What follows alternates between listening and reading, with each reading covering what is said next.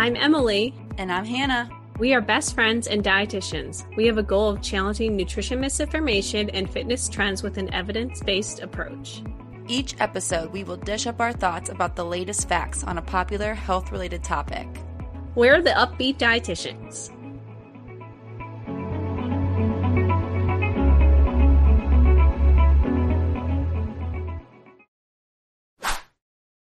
Hello, everybody. Welcome back to a brand new episode of the Up-Beet Dietitians Podcast.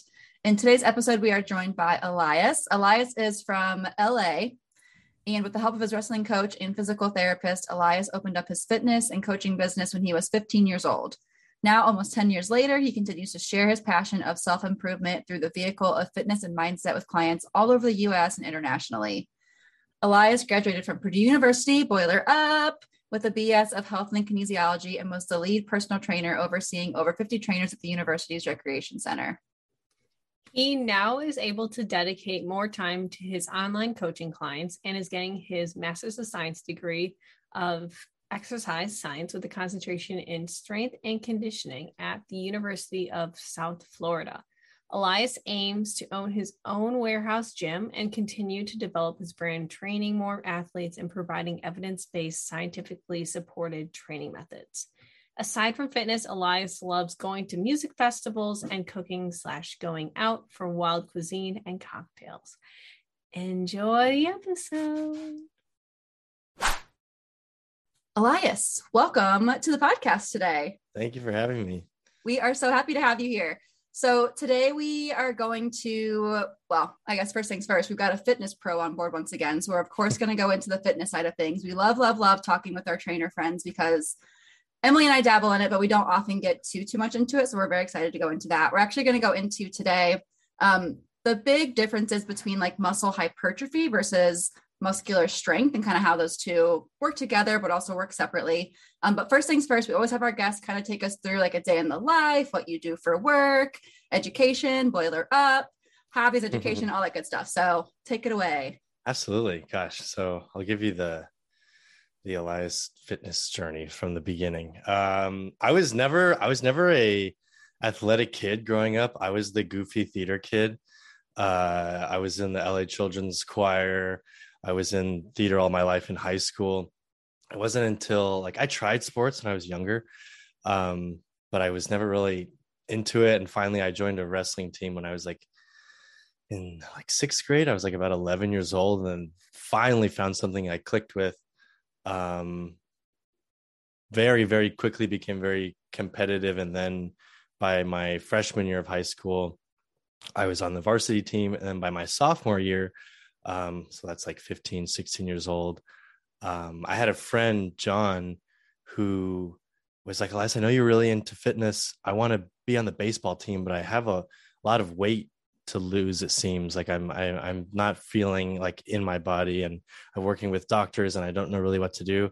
Can you help me? And I said, I I guess I'd never really thought about working with someone before, but you know, we can we I had no certifications. I didn't know what to do formally, but I was doing a lot of things for myself and uh, working with physical therapists and had my wrestling coach and a track coach at the time. So I said, "Hey, let's um, I'll kind of design something like an outline. Let's meet once a week, and I'll just basically be like your fitness advisor." And it slowly became that I was like his unofficial trainer. We would just meet. I'd uh, like once a week, and it I so much more than the physical part i started to really really love the emotional and psychological aspect of training and also helping people. I'm no hannah and emily you can relate to that. Just working with a patient working with a client and feeling that you are giving them value and and giving them tools for themselves to improve to take on even after you know you're long gone and and they're not we're not working with them. You have tools to that they can use for themselves so that really uh, kind of flipped a switch in my head and he ended up being on the baseball team and having this huge fitness transformation. Now this that was almost 10 years ago. Um, i was 15 then. I'm turning 25 in, a, in like about two months. So yeah that was now he's a power lifter and way stronger than i am and it's it's really incredible to see this, that transformation. So yeah that's kind of where like the seed was planted. So then uh, kept doing sports through high school. Um, and then I actually suffered a stress fracture in my lower, uh, my L4 vertebrae um, from wrestling. And that kind of turned me on as more to the rehab and what I like to call as prehab, which is like training um, side of things and st- actually studying f- the body and kinesiology and nutrition and things like that. So formally created like my little business, Elias, Elias the trainer as like a, like as a high school student, um, kind of with the supervision of my wrestling coach and some physical therapists. So I did have some guidance. Um, and I would train, train st- other students, you know, in high school and, and that sort of blossomed into going originally. So I, um, Hannah, you and I met at Purdue, but I originally started college um, at San Francisco State because I'm from Southern California. So I went to uh, San Francisco State as a film major, not even, not even, uh, not even kinesiology because I still was like the actor and writer and I wanted to do things. And I worked at a private gym there, uh, the Village Fitness Center, and I was surrounded by uh, nutritional science majors and exercise science, kinesiology, and master students. And I realized that this is something I really wanted to do. So I changed majors and I eventually eventually ended up transferring to Purdue. And that's where started the whole kinesiology and then was a trainer there and then quickly became lead trainer. And the one thing led to another and it just blew up. So that was basically I almost feel like I didn't find fitness. Fitness kind of found me. And um, that's the kind of yeah it's, it's it's amazing how like one thing can lead to another and it just just felt right and i'm sure you guys can relate to this like I, I love what i do so it doesn't feel like work a lot of the time like sometimes obviously like it's like okay like i need to take a break i need a cocktail like i need to relax a little bit but um yeah that's kind of the uh that's kind of the origin story of how I got into things. I think I I think I answered your question. Um, you did, you did. okay. um, I guess my only leading or not yes. leading question, but question after that is, what are you currently doing for work? Mm-hmm. Yeah. Yeah. So I still, in one way or another, this brand or this training business that I created ten years ago has evolved and changed, but it still exists. And what it is now is um, asynchronous um, fitness coaching where I design. I have a couple of different packages. Some are more hands-on than others, um, but it's basically I have I have clients all over the country, um, and I actually had a few in a couple other countries like India and uh, different parts of Europe for a little while. But basically, design a workout plan. Um, it's very communication based, so it's very personable, and I'm a very talkative person, engaging person, so I love that. And basically i design a program. They go and do it on their own time but they're sending me videos. We i send back the videos with like lines drawn and things and we talk about form we talk about adherence. Obviously i'm not a dietitian. I understand my separation with uh, food and exercise but i still provide um, like basic scientific um, like physiological processes. Um, i'm currently so i finished my bachelor's in health and kinesiology at purdue and then now I'm currently in uh, getting my master's of exercise science and strength and conditioning at University of South Florida in Tampa. Funny thing about uh, USF is it's called USF University of South Florida, but it's not in South Florida.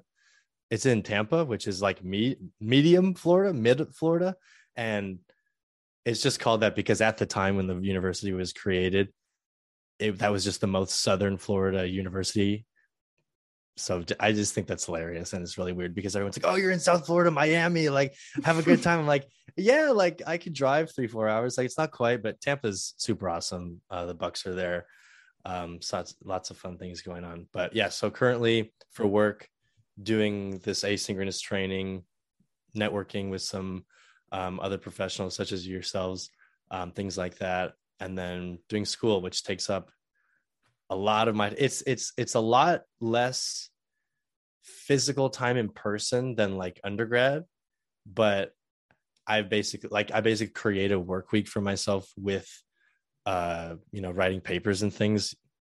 My program is very research driven so now I, it was a little more traditional like lectures in the beginning of my first year but at this point a lot of my professors are like okay we're going to throw up a bunch of meta-analyses and systematic reviews and just go through this research so you can have these conversations with people and just be like this is not just like because then there's the whole camp you probably have people are you like i'm not a textbook. I'm not a i'm not a this like i'm my own person. Like yes absolutely. So there's the textbook academia. And then there's all the people that you know want to do things a certain way. But then in the happy medium you have research studies and not just one several like on top of each other that can reveal these different things about people. So um yeah that's kind of what i'm doing right now. Heavily invested in uh research that is exercise uh based heavily. And then i do get a bit of um sports nutrition specifically for uh by uh dr bill campbell if you've heard of him. He's uh huge in uh uh, in uh, exercise science and sports nutrition. He's a really, really, really funny guy, and he has a really awesome Instagram presence. He he really does a great job of kind of breaking things down and delivering them in a really digestible way. No pun intended. Um, but yeah, so that's that's kind of what I'm what I'm doing now. We love some good digestive tract humor. That's great. it's really great. Yeah. Um, I love to hear how you and your clients, even though you're like virtual, you like send yeah. videos back and forth. That's so cool. Mm-hmm. I've never heard of that before. I mean, I've heard of like videos back and forth, not like drawing yeah. lines, like mechanics and all that. That's super yeah. neat. Yeah. So that idea I got from it was it was a class in I don't know what the software was called, but it was at Purdue in the biomechanics class. We there was a software you could go through a video frame by frame and track the joints and see how these were moving. And so that just gave me a very basic idea of literally on your iPhone or for non iPhone users, non iPhone users, I call green people because when you text them, they have green messages. Um, um, uh, and my one of my best friends, Jordan, hates it when I call him that. Um, but he is a green person, so I'm going to call him a green person. Um, yeah, when you take photos and videos, you can also create lines. Mm. And so usually what I'll do is I'll have like and, and this even comes down to the basics of like psychology and like I won't use generally I won't use the color red because red is like oh bad like incorrect. I'll just use like green and blue both kind of positive colors. Be like here this is where we are. This is green or this is blue. And I'll kind of even switch them around so there's like oh I'm receiving green and kind of psychology like psychology programming them to see green. Um but saying, yeah, this is where we are right now. And I'll draw some lines. Maybe their wrists are like this. People are like kind of like squatting like this. Like this is where the green is. This is where we want with the blue, you know? So kind of um it's it's so nothing beats in-person training or like you guys have like an in-person uh even like when you're doing it, I imagine with a with a patient, just speaking to them in person you're able you just it comes off differently. So being able to provide something a little more specific because i can't palpate and be like pointing or like showing them like that. So yeah just like things like that and constant communication. So i have like a basic service that's like okay here's a program. We'll meet once a week. This is kind of your own thing that you're doing. Then i have an all service program that i basically tell them like please bother me. If it's two in the morning and i'm programming and i'm awake like I have boundaries for myself. Obviously, you guys know like you can't let your patients and clients take over your life because you're just don't you're not a robot. You know, you need to have life. Um, but I said, if it is within my the strength of my being to answer you, I will answer you. Um, and so yeah, it's it's really fun. It's really dynamic. It allows me to still be in school and travel right now i'm i'm going to a music festival next weekend in washington and it's a camping festival so i will not have access to my phone or the internet for several days. So i'm sending in my in my newsletter i send every week i said hey guys i'll be gone. I'm sending everyone's uh, programs for next week ahead of time and it allows me to do that. So it's very it's very flexible and fun. Uh it's very and it's just engaging. It's fun to talk to people and be like hey how's it going? What's how how can I help you today? It's it's it's awesome.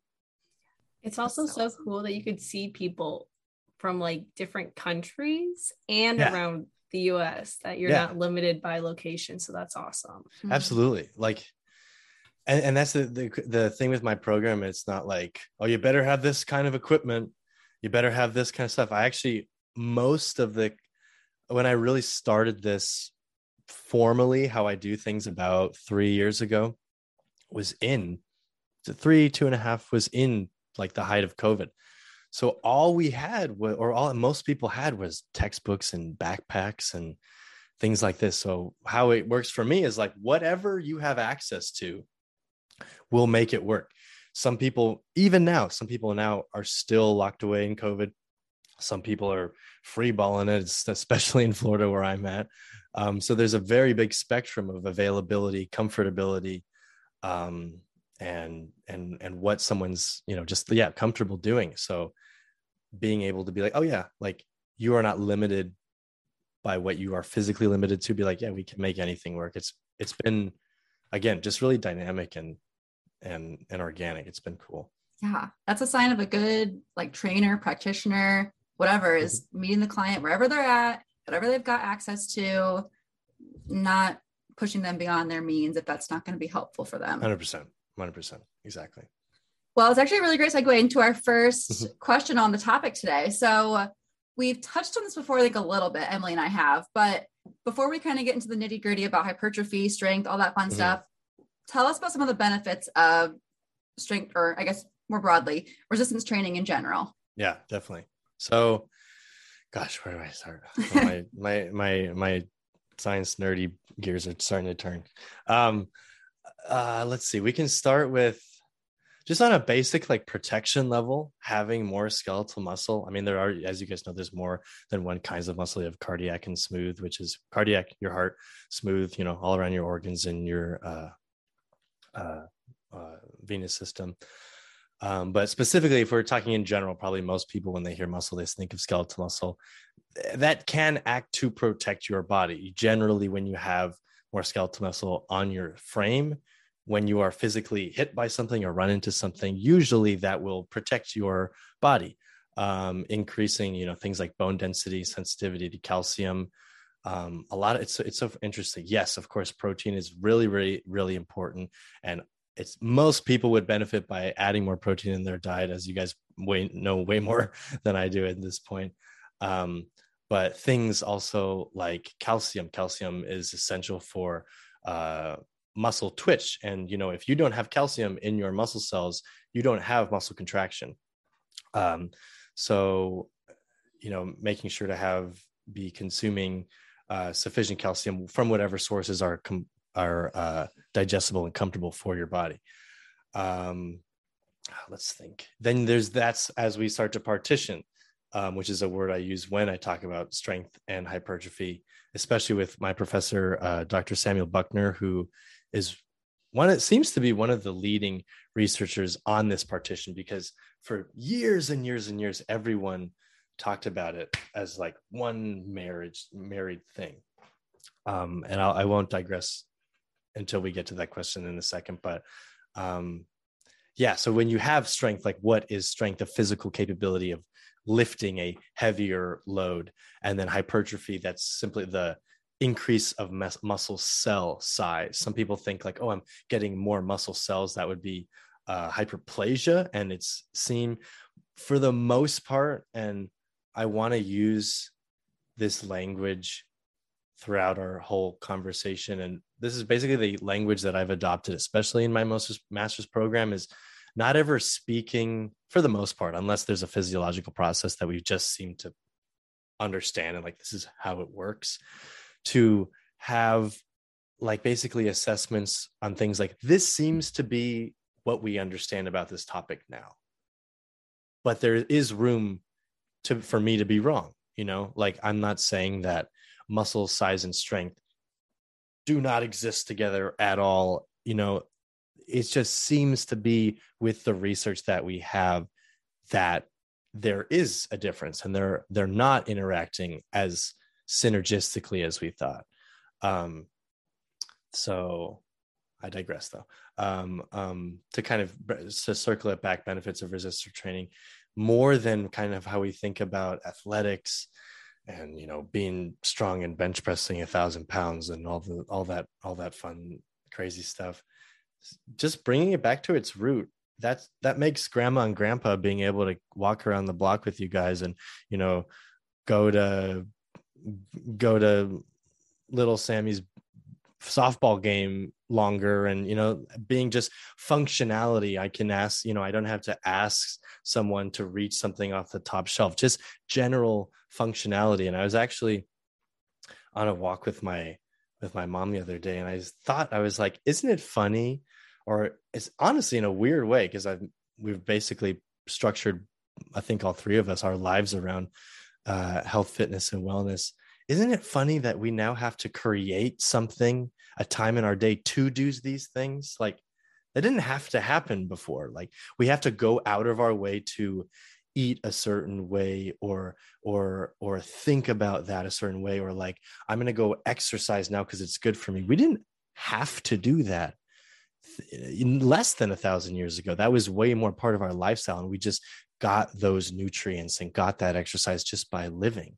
And now you know as our brains have evolved and our lifestyles have changed we have to go out of our way to do that. So it's really it's very it's a it's a weird paradox because we are evolving in some ways but then we've got to do simple things like i'm going to go into a room with air conditioning and pick up this weight or walk on this treadmill or you know do this stretch. It's it's it's bizarre but it's yeah it's i have never happen. thought of that before that is so funny and like scarily true how funny it is but like it applies so much to like nutrition too we have to like like our job did not exist a thousand years ago because people right. weren't struggling to like get the right nutrients or yeah. like meet whatever goals they have but now we are always going to have a job because yeah. there's always people like yeah. wanting to improve certain things and it's really difficult because we live lives where it's not just like happening where we're like mm-hmm. meeting our fitness and nutrition goals. Right. And probably something probably something you guys deal with as much or even if not more than I do is you didn't you didn't have the internet even you didn't have the internet probably a hundred yeah, a hundred years ago less than less than that you didn't have people spreading information on this diet or this diet or this diet or this, you know, I'm saying the D word. I'm sorry. Um, That's okay. Um, I'm, doing, I'm doing, I'm doing, we're going to bleep it out. um, I did that on purpose though. But, you know, and so kind of what I've talked about becoming with fitness, you guys are doing the exact same with nutrition is I like to call myself a, a, um, like a, like a health and fitness BS demon slayer, like cutting cutting through the weeds and fighting the good fight of you know you're not advocating for a certain it has to be this way. It's just making educated decisions for yourself based on science based on seemingly true things. I, I want to use the word prove usually the word prove uh, you're probably more aware of this as well. Um not most things aren't necessarily proven more just unproven proven is like because the not saying proven leaves room for improvement um so um I just lost my train of thought. The hamster wheels are are turning. I get excited. I get really. I love talking about this. I'm I was so excited. That's okay. To be, to be Honestly, it's um, the best when our guests like really love their stuff. So this is like making yeah. my day. I love this. Yeah. Well, let's get into the nitty gritty then, since we are on such a, a roll. Yeah. Um, which also, by the way, I also love the Demon Slayer thing. That's really great. Yeah. I'm stealing that. I'm totally yeah, stealing that. Please, please. Um, okay, we touched on it a little bit, but what is hypertrophy training? What is strength training? How do they differ and how are they similar? Because mm-hmm. you kind of mentioned how they might have some things in common. So I guess mm-hmm. what are the big ways that they differ and are similar? Yeah, perfect. So I guess on a very, very basic level, you have the traditional like, oh, one to five reps for strength and six to 12 to maybe 15 for hypertrophy and then like 12 to 15 plus for endurance.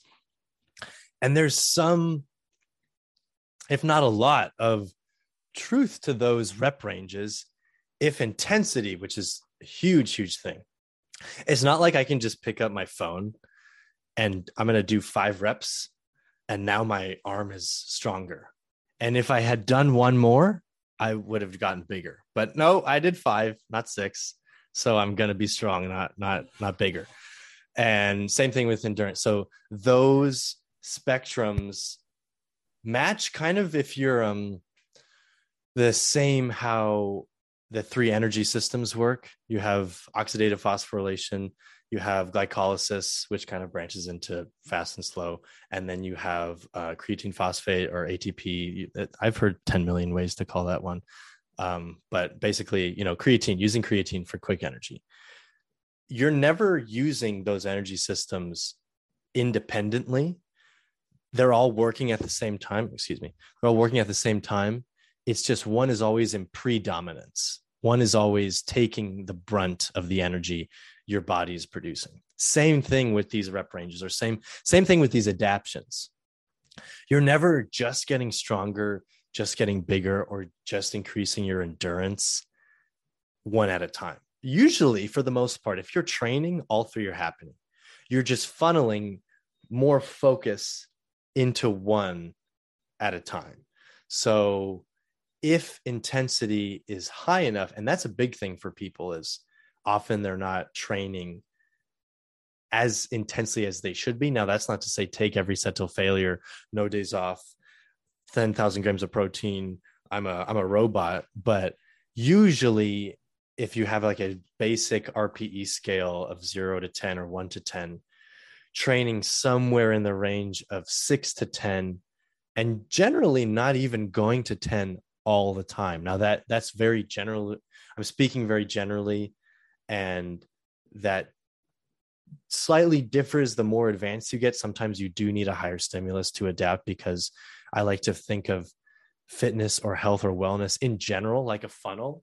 You know, in the beginning, you know, you can sneeze and you'll get stronger. You know, like it's it do just doing anything will will will uh uh what is the word I'm looking for? Will adaptation will occur. And then over time you have to get more and more specific. Intensity will go up volume will go up maybe exercise selection will differ. Um, but not too much because honestly doing the basics is what's going to get you doing. It's not like you know professional bodybuilders and powerlifters aren't doing you know one-handed clean snatches with uh, negative gravity and all that kind of stuff. Like it's that kind of stuff are people on the internet just trying to make money from you that are trying to trick you because they're like, oh, look at my circus trick. It's gonna just they're just selling something. Bring me back if I've if I've if I've ranted. I have a habit of doing that. No, this is um, good. This is good. Yeah. So yeah. I guess that said, that said, that's a good segue too. Um, you're like making your own segue, which I just love. Yeah.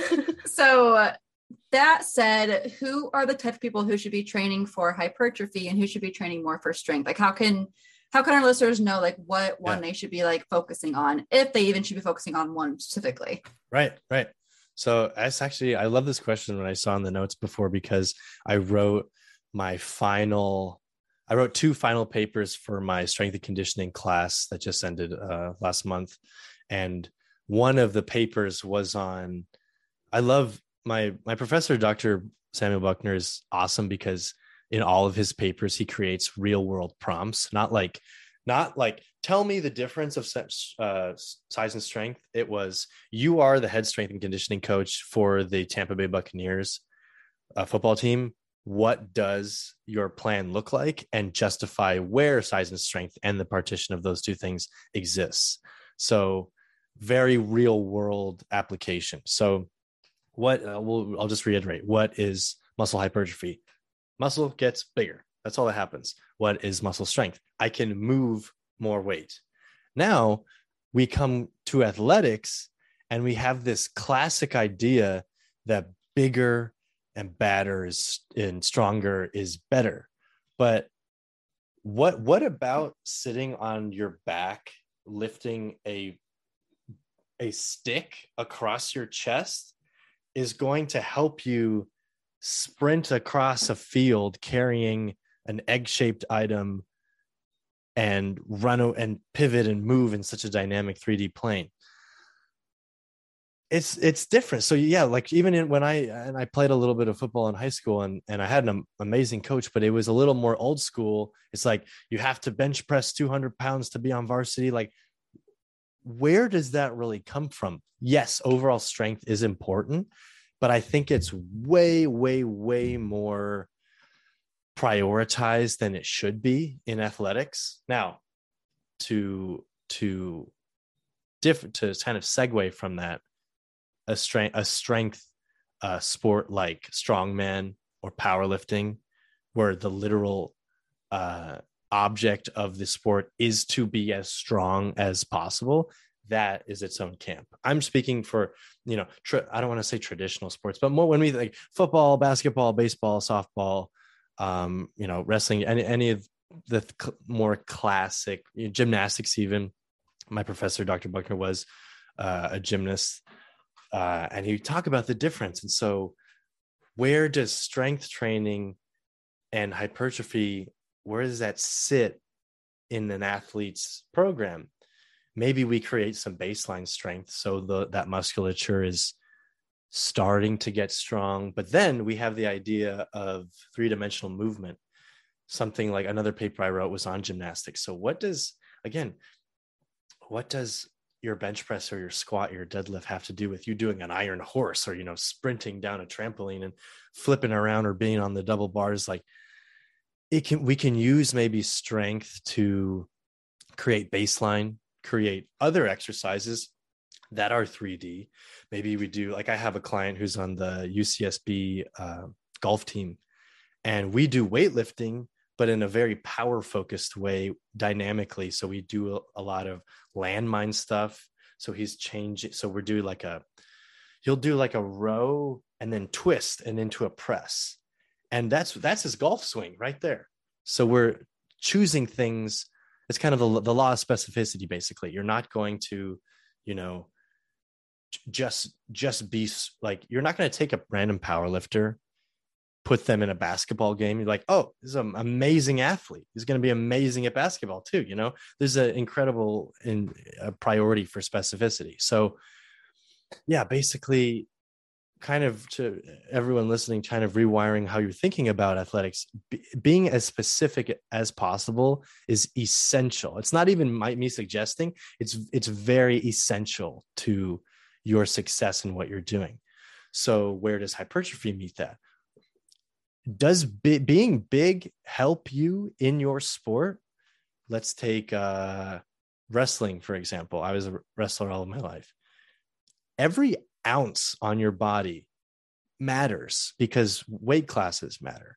And so just getting big for the sake of getting big does not really increase your performance. And this can segue later when we talk about the difference of size and strength.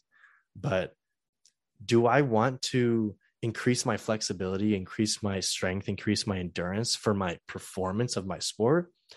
Or do I want to look like Mr. Olympia? What what would that serve me? What are your priorities? So for an athlete for the most part i don't think hypertrophy really is important. Uh, i made a case just to play devil's advocate to my own argument i made a case like maybe for linemen on a in a football team it could help because the bigger and heavier they are the more they're you know they're not running moving as much. There could be an argument there but then again maybe we still focus on strength so their performance is still high even though they're not maybe not as physically large they still have the strength to overpower their opponent just like in wrestling same thing. Um and then on the flip side where does hypertrophy matter more than anything? That would be the sport of bodybuilding which um we actually work with a lot of uh of bodybuilders. There's actually some professional bodybuilders in my class. I have a few IFBB pros um, that are in my class, which are really fun. And then the gym I go to, I train at uh, FAM uh, in Tampa, is run by um, Anastasia Ryder, who's uh, uh, a, a, not not a professional, but she's very high competing bodybuilder. And then her husband, um, Derek Oslan, who's an IFBB pro, he placed eighth in the Olympia in the 212 division last year. Awesome people. Um, if you're ever in Tampa, please go train there. It's they're super emotionally intelligent and just awesome to be around. Um, but yeah, I digress. Kind of so where, well, yeah. So just thinking how specific, like what what do you want? You have to make a decision. You don't have to choose. You don't have to. You don't. Uh, let me back up. You don't have to choose one or the other outright if you just want to be a lifestyle person, you know, I want to be healthy, I want to be strong, I want to be big. Like I, I have a lot of clients on a power building program. They increase their main list, but they also get bigger. Like, but if you want to go a little bit more in the competitive route or start to, because it like like I said, training and nutrition to some extent is a funnel we have to get more specific the more we want to go toward to our towards our goal so um kind of just understanding what your goal is and prioritizing that. But then there's also the argument of like you know i just want to be healthy metabolically i want to look good i want to be strong. You can't have a program that has both but it's just if you want to take either one in a certain direction you then start to get more specific. Totally. We actually had another trainer on a few episodes ago steve washuta and he said very similar stuff. It was like the the topic of the episode was like should we train for vanity or train for health? And we kind of summed it up as like training for health is likely it's going to keep you going till you're 60 70 80 years old. But if you have vanity goals oftentimes it starts that way for a lot of people. And even if you do have those goals over a period of time that's totally fine. But i think training for health is going to be for again speaking very generally here, a really great thing as it does have all those benefits you kind of listed off in the beginning. Mm-hmm. So anyway, it sounds like you and Steve are kind of saying similar things, which is just really, really great. Yeah, absolutely. Absolutely. I had a thought. Yes. Because I was thinking the same thing as you, Hannah. I was like, oh my gosh, this sounds exactly Steve. like this sounds exactly like what Steve was talking about.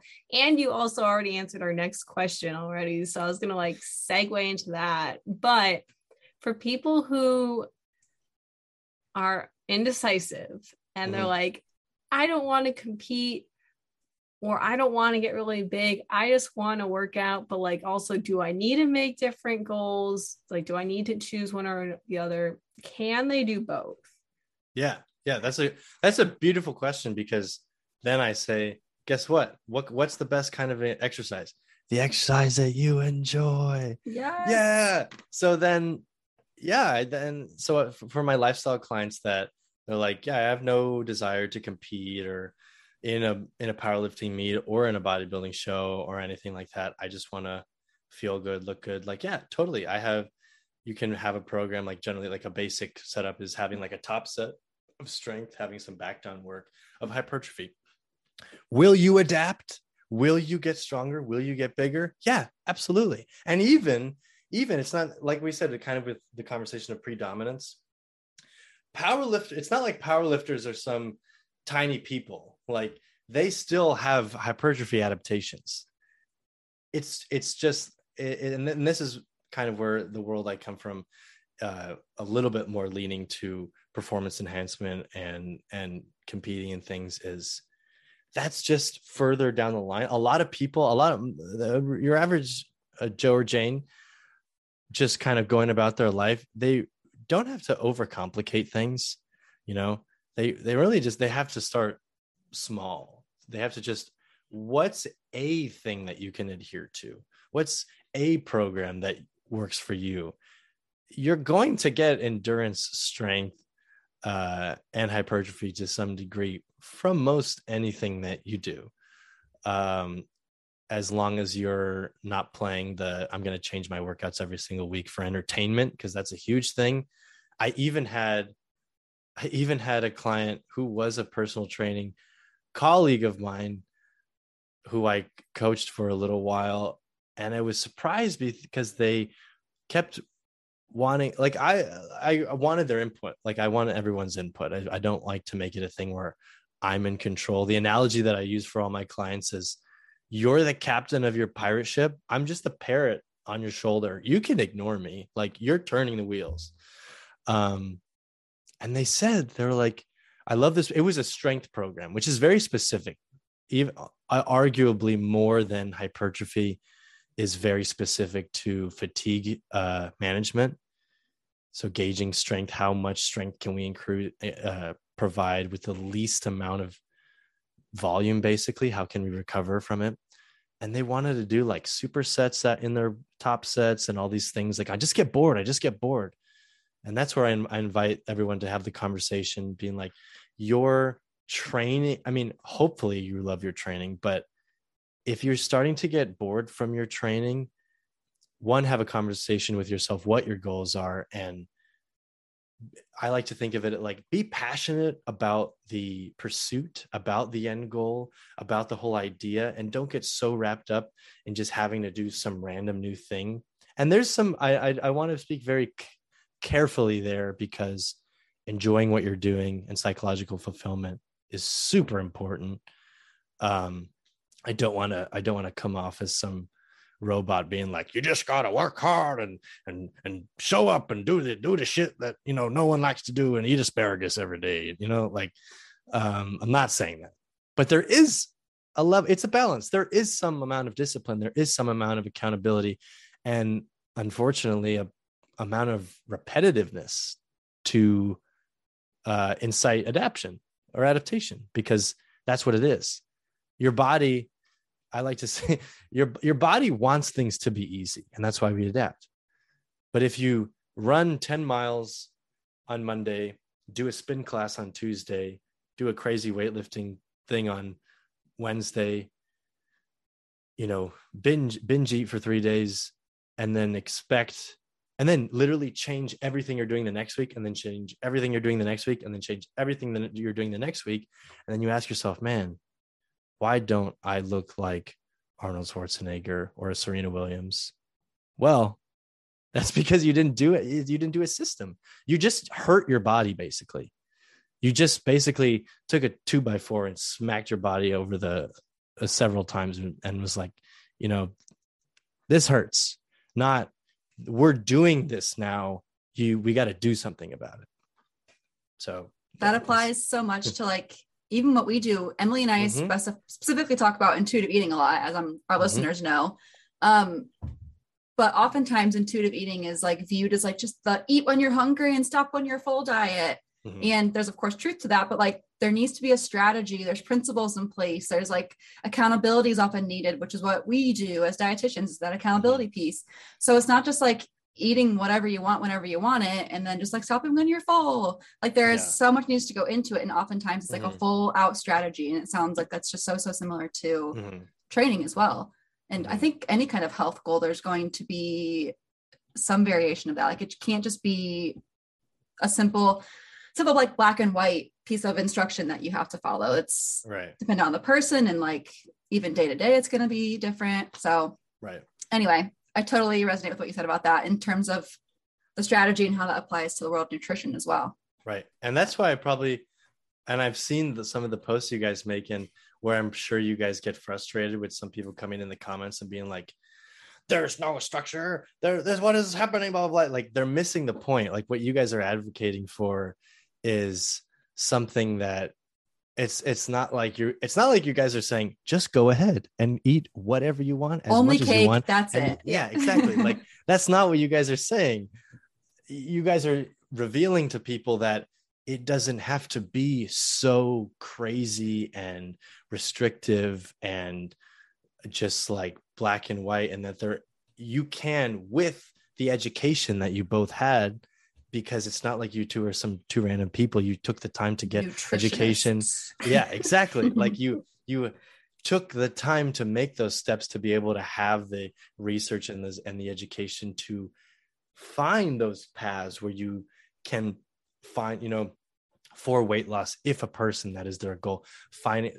You know both of you we all understand you need a calorie deficit to lose weight. Like it's not like you're saying not to do that but right. like you guys are saying what form of what how can we get there that feels the less restrictive you are opening a can of worms exactly. my friend yes yeah. yes like and no like I, I don't have anything to do we can talk about this for three hours like like and that's um, what i think people get are just specifically speaking to because I, I when i follow you guys and i read these comments and i'm just like no like ah. just take a second to just listen to what they're saying. It's not like they're saying which I, I actually have a date with my sister today and we're driving to krispy kreme and and it's and like here i am a, a fitness professional it's like oh no like like you you can do that. Like it exists and it's okay and you can now are we doing that every day?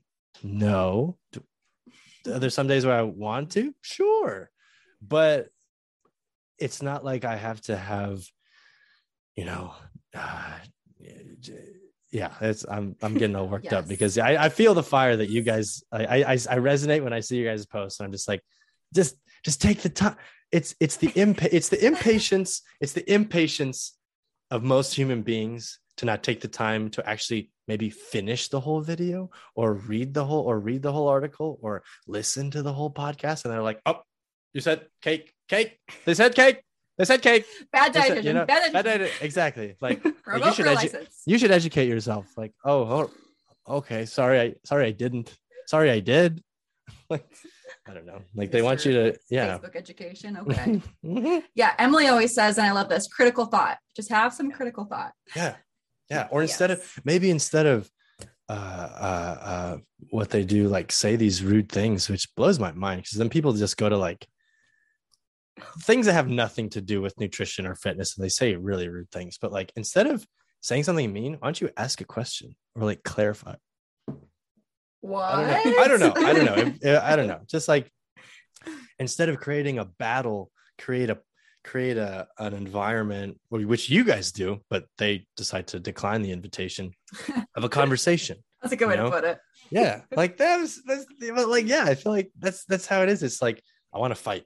I want to fight because you hurt my feelings, and my feelings are things that I don't understand, and because the chiropractor told me to eat this way, and you know like not to discredit any chiropractors like i have a lot of friends who are chiropractors it's an amazing profession but there's lanes that exist you know the you know life is a highway and i want to ride it in my lane with my expertise you know i'm not here saying that i'm a dietitian telling you guys to eat x y and every time i have a client who's like i have a dietitian now i'm like yes yes yes yes like yeah so you can say i i share i share the passion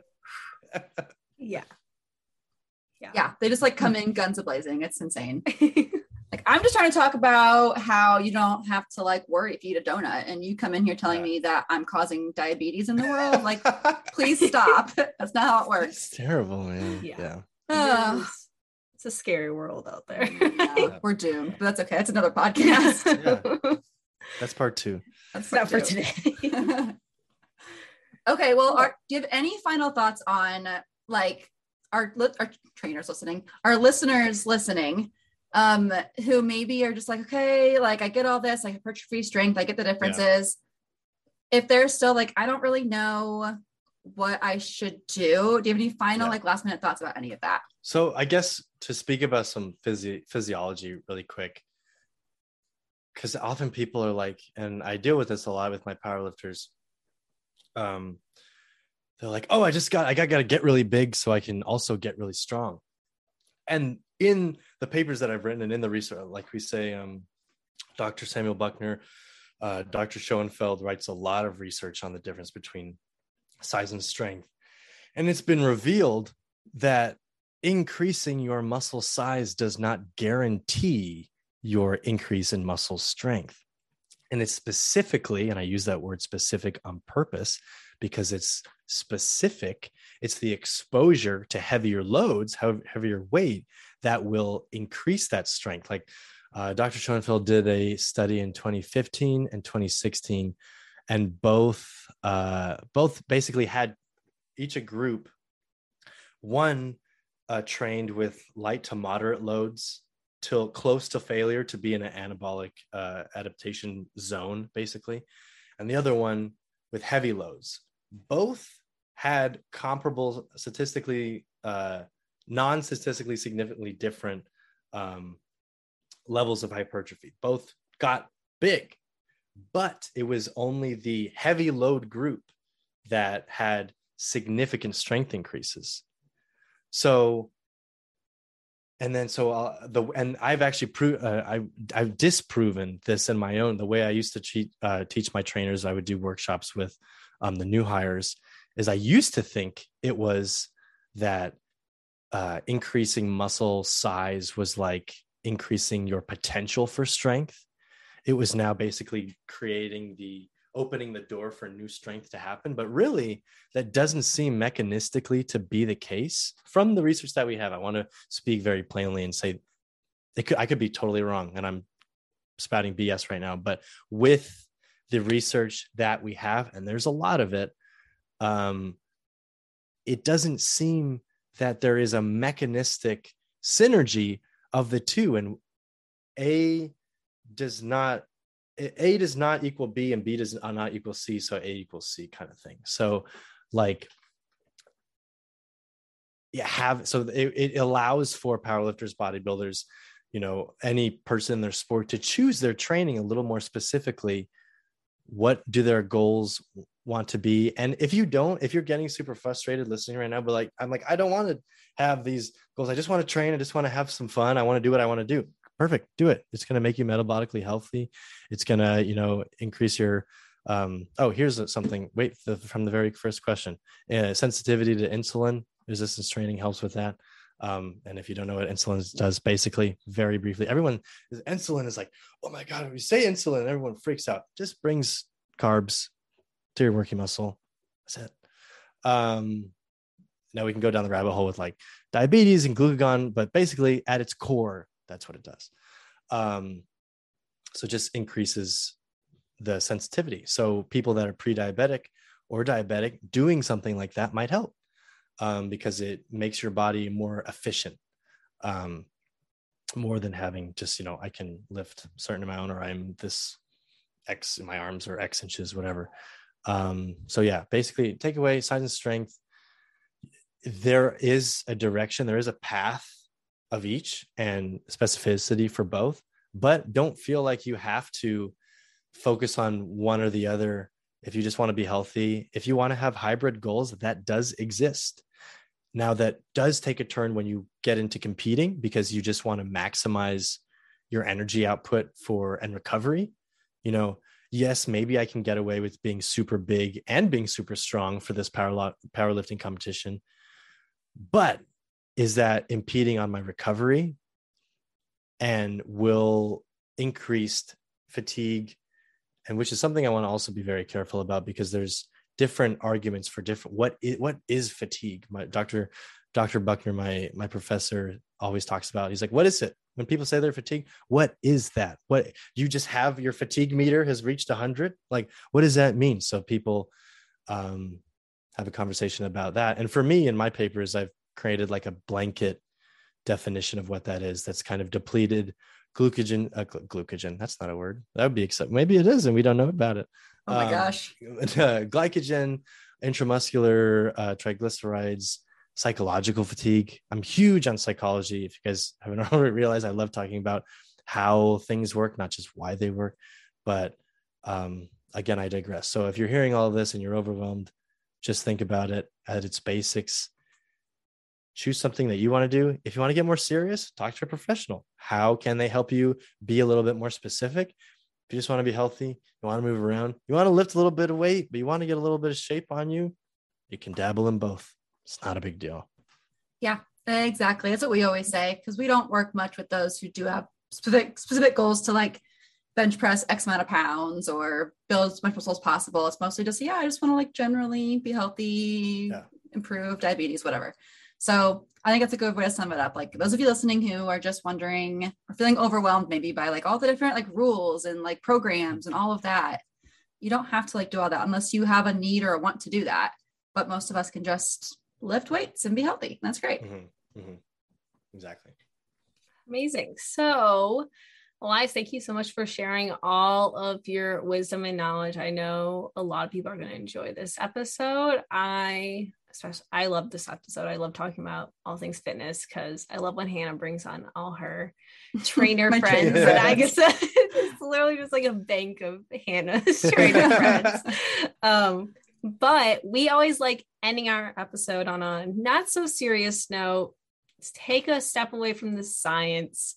Sometimes we bring science into it, but like a very yeah we get to kind of construe it how we want to interpret it type Absolutely. of science. um, our bonus question for today, and we always mm-hmm. let our guests start. So today the question is what is the best breakfast cereal? Oh gosh. This is this is probably like the hardest scientific question I've pon- I'm pondered in my in my grad program. Um actually I had a lot of time to think about this and I have three answers because what so, pulling a Hannah. yeah, if we have to go like like children's breakfast cereal, which you know what, I'm gonna rephrase that. Just fun breakfast cereal because I, I'm not a child. I like to eat this. I love, I do love cinnamon toast crunch. Cinnamon toast crunch is really, really, really good. If we want to get a little fancier though, I love Trader Joe's just the clusters, maple clusters amazing. I've had that since I was a little kid because I was I grew up with a Trader Joe's around the around the corner from me, so we always had that. I still I had that a couple days ago. Chop up a banana in there, so good. Um, and then also Special K strawberry was something that I started to eat a lot in undergrad. I had my friend uh my friend Zach who graduated from UCSB. Um, I would visit him he always had that in his house and so i would just it just i just started eating it so yeah really kind of have a little bit of a spectrum we have a we have like a mapley we have like a sugary and then we have like a fruity Oh my gosh. You like you just pulled a Hannah. I do that every episode. Yeah. I could never like pick a firm answer. And so I always like dabble in this, dabble in Mhm. that.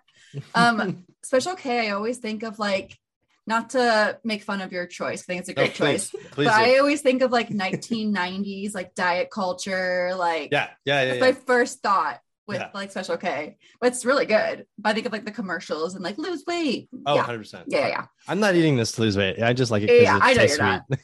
It does taste pretty good. Yeah. Yeah. Okay, Emily, I want you to go first so I can think of my answer.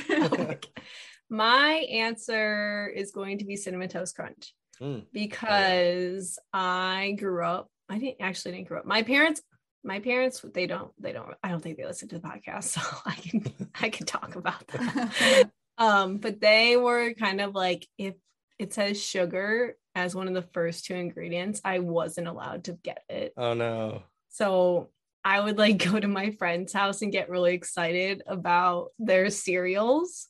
and cinnamon toast crunch was one of the best ones because my argument is the milk is not gross after. It's then like a nice cinnamon, almost like Mm. horchata type oh deal yeah going on. oh yeah. So that way, not only is the cereal component good, but also the milk component is good as well. It's not Mm. gross or anything like point. soggy going on. 100%. there. I just got an idea. After you now, I mean, this is if you're 21 plus, but after you have a bowl of cinnamon toast crunch, you just add a little bit of rum, and you got a RumChata Rum right chata. there. Ooh, that's not a bad idea. Okay, I have like eight different thoughts and like different directions when you guys were talking. So my ADHD ADHD brain cannot handle this. Okay. I first want to say that it's gonna sound like I'm lying, like I was just basing it off your guys' answer, but cinnamon toast crunch was my like original answer. It's so good. top tier cereal. It's so good. It's so good. Um, my second thought was I watch Good Mythical Morning. Do you guys know what that is? It's a YouTube channel. I think I've heard of that. they just like do like fun like food challenges and stuff but they like a week or two ago did a challenge where they tested like which cereal lasts the longest in milk without getting soggy.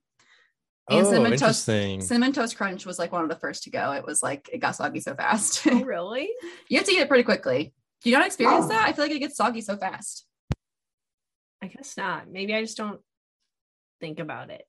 i feel like you being the slow eater that you are would like be the epitome of like soggy cereal Maybe I don't eat it. I also don't put a lot of milk in my cereal. oh Mm. So that probably affects it a lot. That's true. I guess you don't do a lot of milk in general with anything because your body doesn't like that. Um, I had a third thought, but it's gone. So anyway, I know. I have a very weird contribution to the conversation. uh, when I was a little kid, up through maybe I don't really do this late anymore. I would purposefully let my cereal get soggy, and then I would. I was actually had anxiety about saying that on this podcast, but even before we started, because I was like, "Oh, they're gonna be like, who the hell is this guy?" oh, we're judging coming you on, for judging me. sure. But like, and I know it's it was weird. Yeah, that was some, and I Maybe think it it'll might. resonate with someone. Yeah. Yeah, Oh yeah. someone. It definitely there. will. I'll lose all my clients, but I'll get one one more. I'll get one back. Uh, yeah, that. Yeah, so just something weird. Just trying to trying to be a person and be vulnerable on this podcast. And, That's what we um, appreciate. We like that. Yeah, we appreciate your honesty and showing your true self. Do you still do that? Yeah.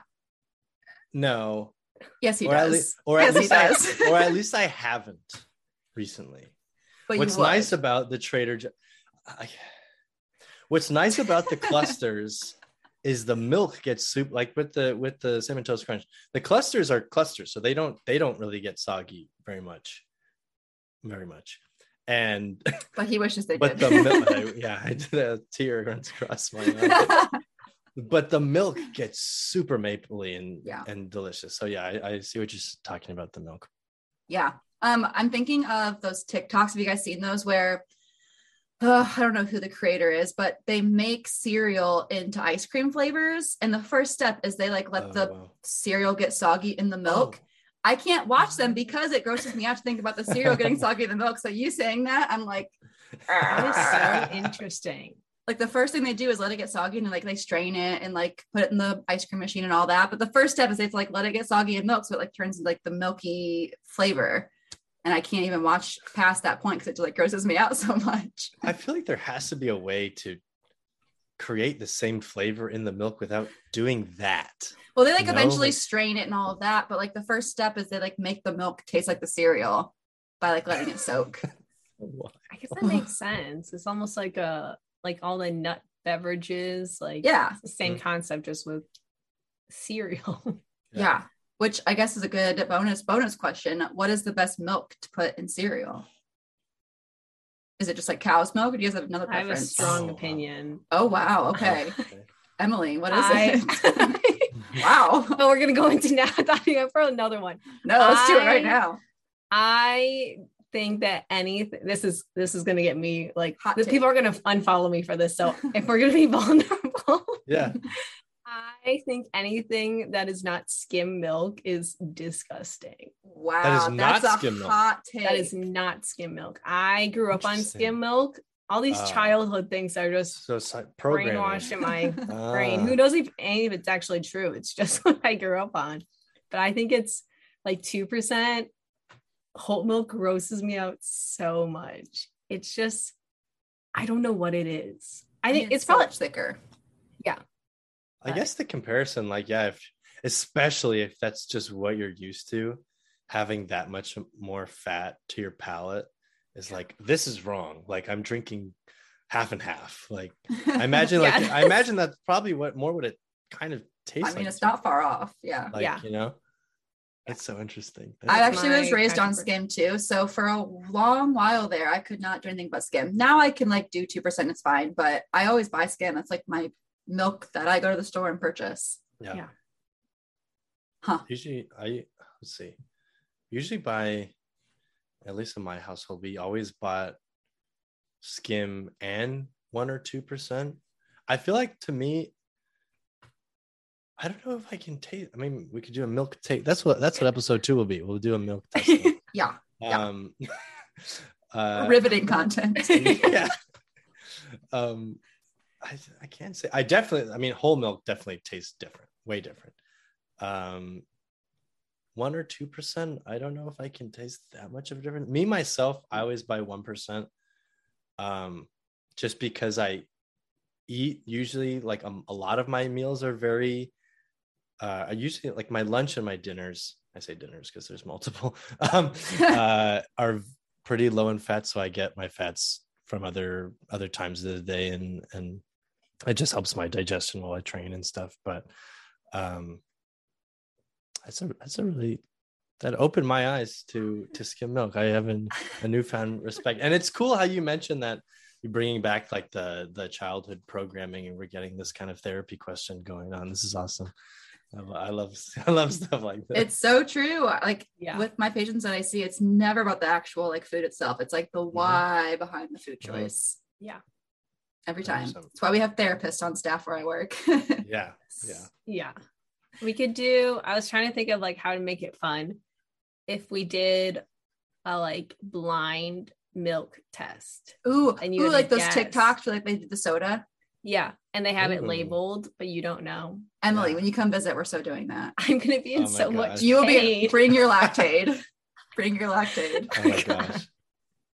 That's so funny. We'll get we'll get the Fairlife, the lactose free, because they have like all the different levels. Okay. Still be Mm. safe. Okay. Do they taste similar to I think so. They have more protein, which is why I buy them. I think they taste the exact same. We'll have to do a taste test of those too. we'll get regular and Fairlife. Yeah. We'll spend like 80 bucks on milk at the grocery store. Oh, okay, anyway. Yeah. cool. Turned into a Alright. Fairlife, a Fairlife uh, uh, commercial. I mean, I like they need to be paying me. I talk with them constantly.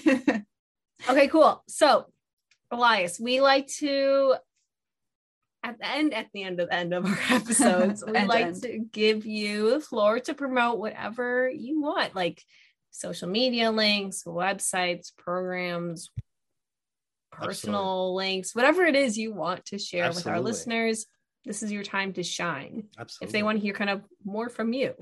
Yeah, absolutely. Thank you guys. Um, I'm this is actually an exciting time. I'm currently working with um, one of my old dear friends, uh, Liam, back in San Francisco. He uh, does marketing and business consulting, so we're working together. And I have a lot of projects, include like a website and and all these other things in the works right now. So they're not live. I do have my um, fitness Instagram, which I'm now finally able to i just so i my program right now is two years. Year one is very uh like physiology intensive and hands-on. Year two is a lot more independent projects. So i'm actually able to incorporate my business into my credits. Um so you can find me at coach elias underscore cpt uh soon to be mscscs very excited for that. Um but yeah, you can find me there and we can just have a conversation. I do free consultations and a lot of people are like um, they get really worked up about starting a program and i like to just have conversations even if I almost know or don't think that they're going to sign up i still like to do free consultations with people just to see if i can provide a little bit of perspective and help help them on their way and you know who knows maybe i I, I need to eat, obviously. That's why I have a business, but I like to just help people in general. And that makes me feel very fulfilled. I'm a very emotional guy. And so it just makes me happy in general. Um, so yeah, if you, if you ever want to have a conversation, you can find me on there. I have a, a Google forms that you can fill out in my bio.